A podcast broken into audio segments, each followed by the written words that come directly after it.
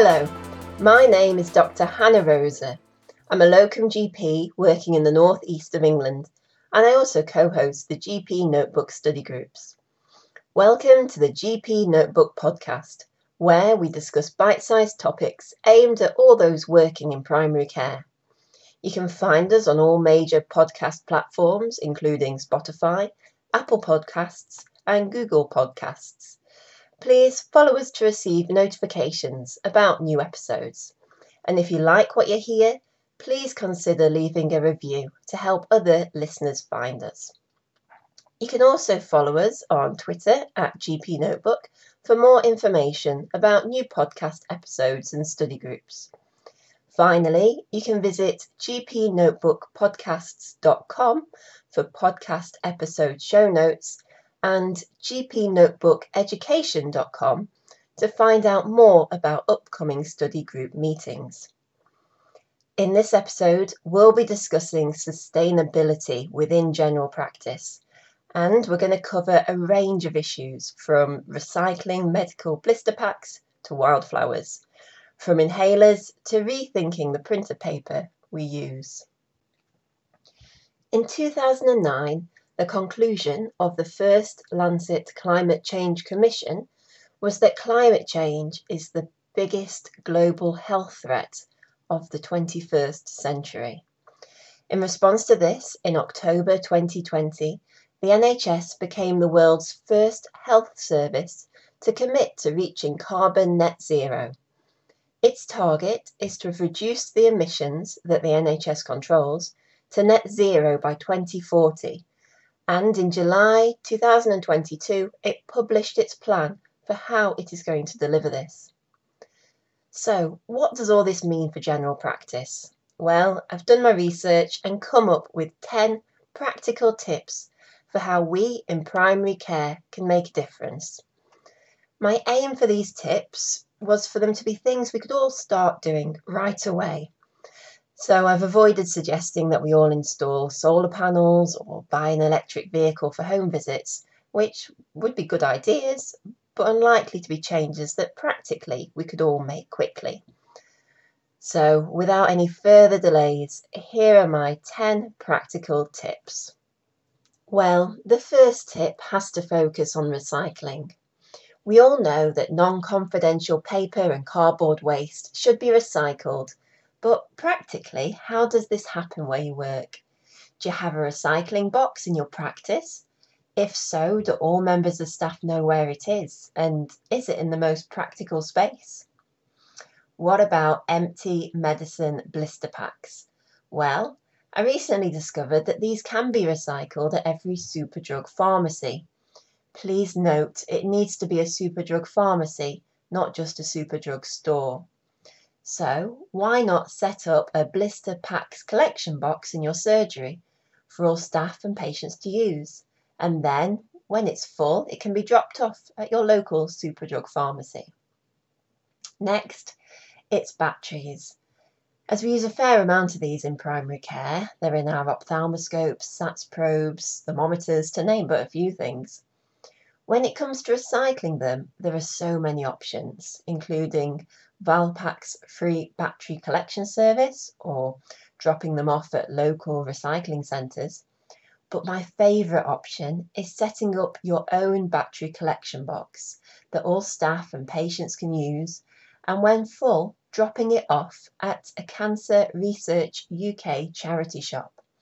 The charity then receives a cash donation for your old batteries meaning that we can help raise money for further research into cancer treatments simply by recycling.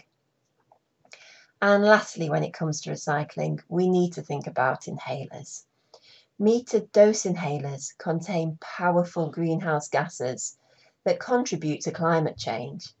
So they need to be incinerated to destroy the gases rather than letting them go to landfill. When we issue patients with these inhalers, we should let them know to return them when empty to their local pharmacies. The Green Practice Toolkit have a poster which you can print off and display in your surgeries informing patients of this. Please see the show notes for further information. My second tip is around turning things off. The Energy Saving Trust estimates that the average home could save approximately £75 a year if it turned off lights, TVs, and computers rather than leaving them on or on standby mode. So, at work, as well as shutting down computers at the end of the day and turning lights off whenever you leave your room, think about other electrical items such as printers. Do you turn it off at the end of each day or is it left on standby? Other appliances such as microwaves with LCD clocks Consider these. Could these be turned off at the plug each evening? It may only be costing pence to keep these devices on standby overnight, but over the whole building, over the course of a year, it all adds up. Which leads nicely onto my next tip turning off heating in rooms that aren't being used and setting thermostats appropriately. The World Health Organization suggests that 18 degrees is the ideal temperature for most people's homes. Simply by reducing your thermostat by as little as 1 degree can save you 10% off your energy bills. Also, if your practice has electric heaters that are sometimes used, can anything be done to prevent this? Does the heating need to come on earlier or be set higher in certain rooms? Tip 4 is around printing.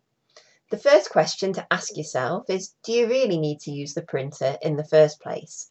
Many patients now prefer to be sent links to websites and reminders for appointments on their phones. And if you do need to print, are all your printers set to double sided as standard? And do you use recycled paper? Recycled paper has come a long way in recent years, with the quality now being similar to that of non recycled paper and it is the greenest option as it uses less energy, water, and produces lower carbon emissions to manufacture. For tip five, we need to think about inhalers again. The propellant gases in metered dose inhalers account for approximately 13% of the NHS's carbon footprint in relation to delivery of care.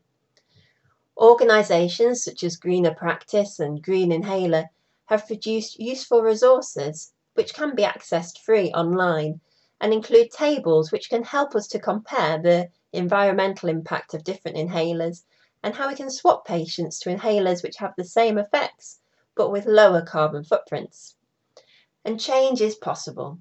Greener Practice highlight that in England, approximately 70% of inhalers prescribed are metered dose inhalers, in contrast to other countries, such as Sweden, where the figure is only 13%. So, how do we go about making some changes? Step one needs to be optimizing asthma and COPD care. If patients are needing their salbutamol inhalers three or more times a week, or needing more than three salbutamol inhalers a year, then this suggests poor control and that we should review their care by checking inhaler technique, spacer use, reviewing preventative therapy, giving smoking cessation advice, and considering further investigations where appropriate. Step two is considering whether the patient would be suitable for a switch to a more environmentally friendly inhaler. Dry powdered inhalers such as Ventolin Accuhaler or Bricanyl Turbohaler and the soft mist inhaler Respiromat have the lowest carbon footprint. Please note though that for some patients, for example the very young or very elderly, these inhalers may be tricky to use. Also, for acute exacerbations, having a salbutamol meter dose inhaler with a spacer is preferable, as patients may struggle to take the fast, deep breath in required to use a dry powdered inhaler at these times. If you do switch a patient's inhaler, Asthma and Lung UK have some useful videos explaining how to use all the different types of inhalers which can be shared with patients and staff to keep everyone up to date. Thirdly, think about whether the strength of the patient's inhaler can be increased to decrease the number of doses required and hence the number of inhalers used. For example, prescribing one dose of a 200 microgram Clenil inhaler twice a day rather than two doses of a 100 microgram Clenil inhaler twice a day. As a final thought on asthma, a study in 2019 in The Lancet estimated that 4 million children develop asthma every year because of air pollution from cars and trucks, which is equivalent to 11,000 new cases a day. For tip 6, we should think about medication in general. In 2015, NICE published a guideline on optimizing patient medication and estimated that by implementing this guideline, we could save 202 tonnes of greenhouse gas emissions per 100,000 people. They estimated that between 30 to 50% of people on long term medication don't take it as intended. They outlined a series of recommendations, including having clear systems for identifying, reporting, and learning from medicines related safety incidents, and ensuring clear communication between different care settings. This made me reflect upon how accurate the medications are when I print out a summary for a patient to take to hospital. Is the list of medications on there up to date? Or does it include medications that they're no longer taking but which are still on their current screen on EMIS, which could potentially cause confusion? Ensuring that this is checked before sending a patient to hospital, along with carrying out regular medication reviews, updating or removing any old alerts on patient records, and linking medications with their indications, can all help to reduce unnecessary waste and aid patient safety. On the subject of medications, a tip I recently learnt is that when it comes to vaginal estrogen, prescribing Vagirux rather than Vagifem is better for the planet. Vagirux contains one single reusable vaginal applicator per pack of 24 vaginal tablets, as opposed to Vagifem, which contains 24 disposable applicators. For this reason, and as it's cheaper, Vagirux is now becoming the first line option in many areas. For tip seven, if COVID has taught us one thing, it's how to do telephone consultations. And going forward, they certainly have their place within general practice. For some situations, they work very well clinically, and from an environmental point of view, they are great, as it means less miles travelled on our roads.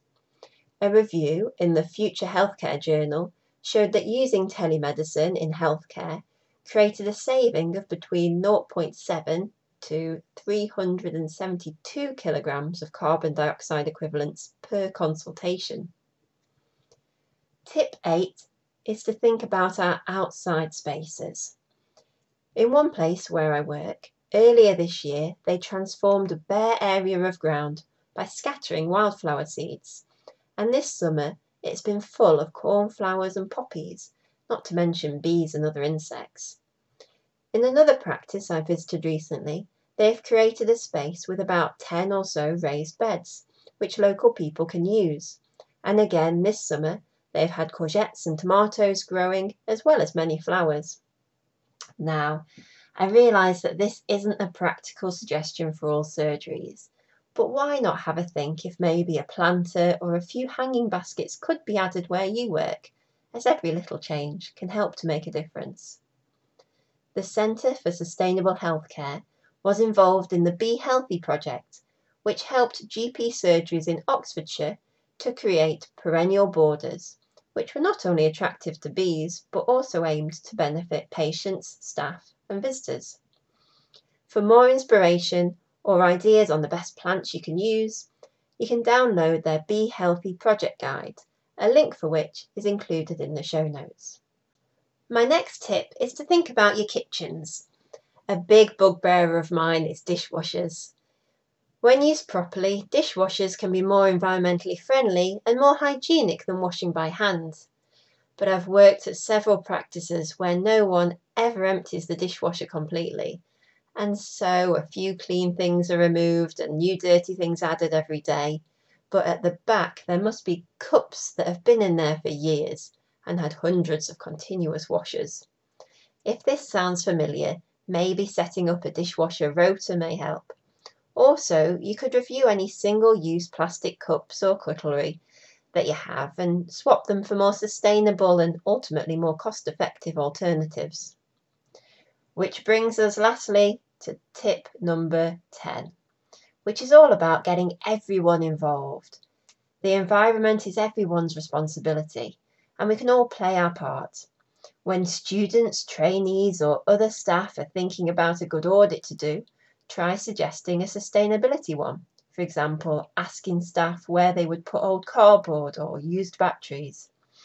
When new staff or locums start, why not have a page in their welcome information on sustainability, asking them to turn off lights, computers, and printers at the end of the day and letting them know where the recycling facilities are. And maybe, as part of your next staff meeting, have sustainability on the agenda so that further ideas can be shared and then words put into action.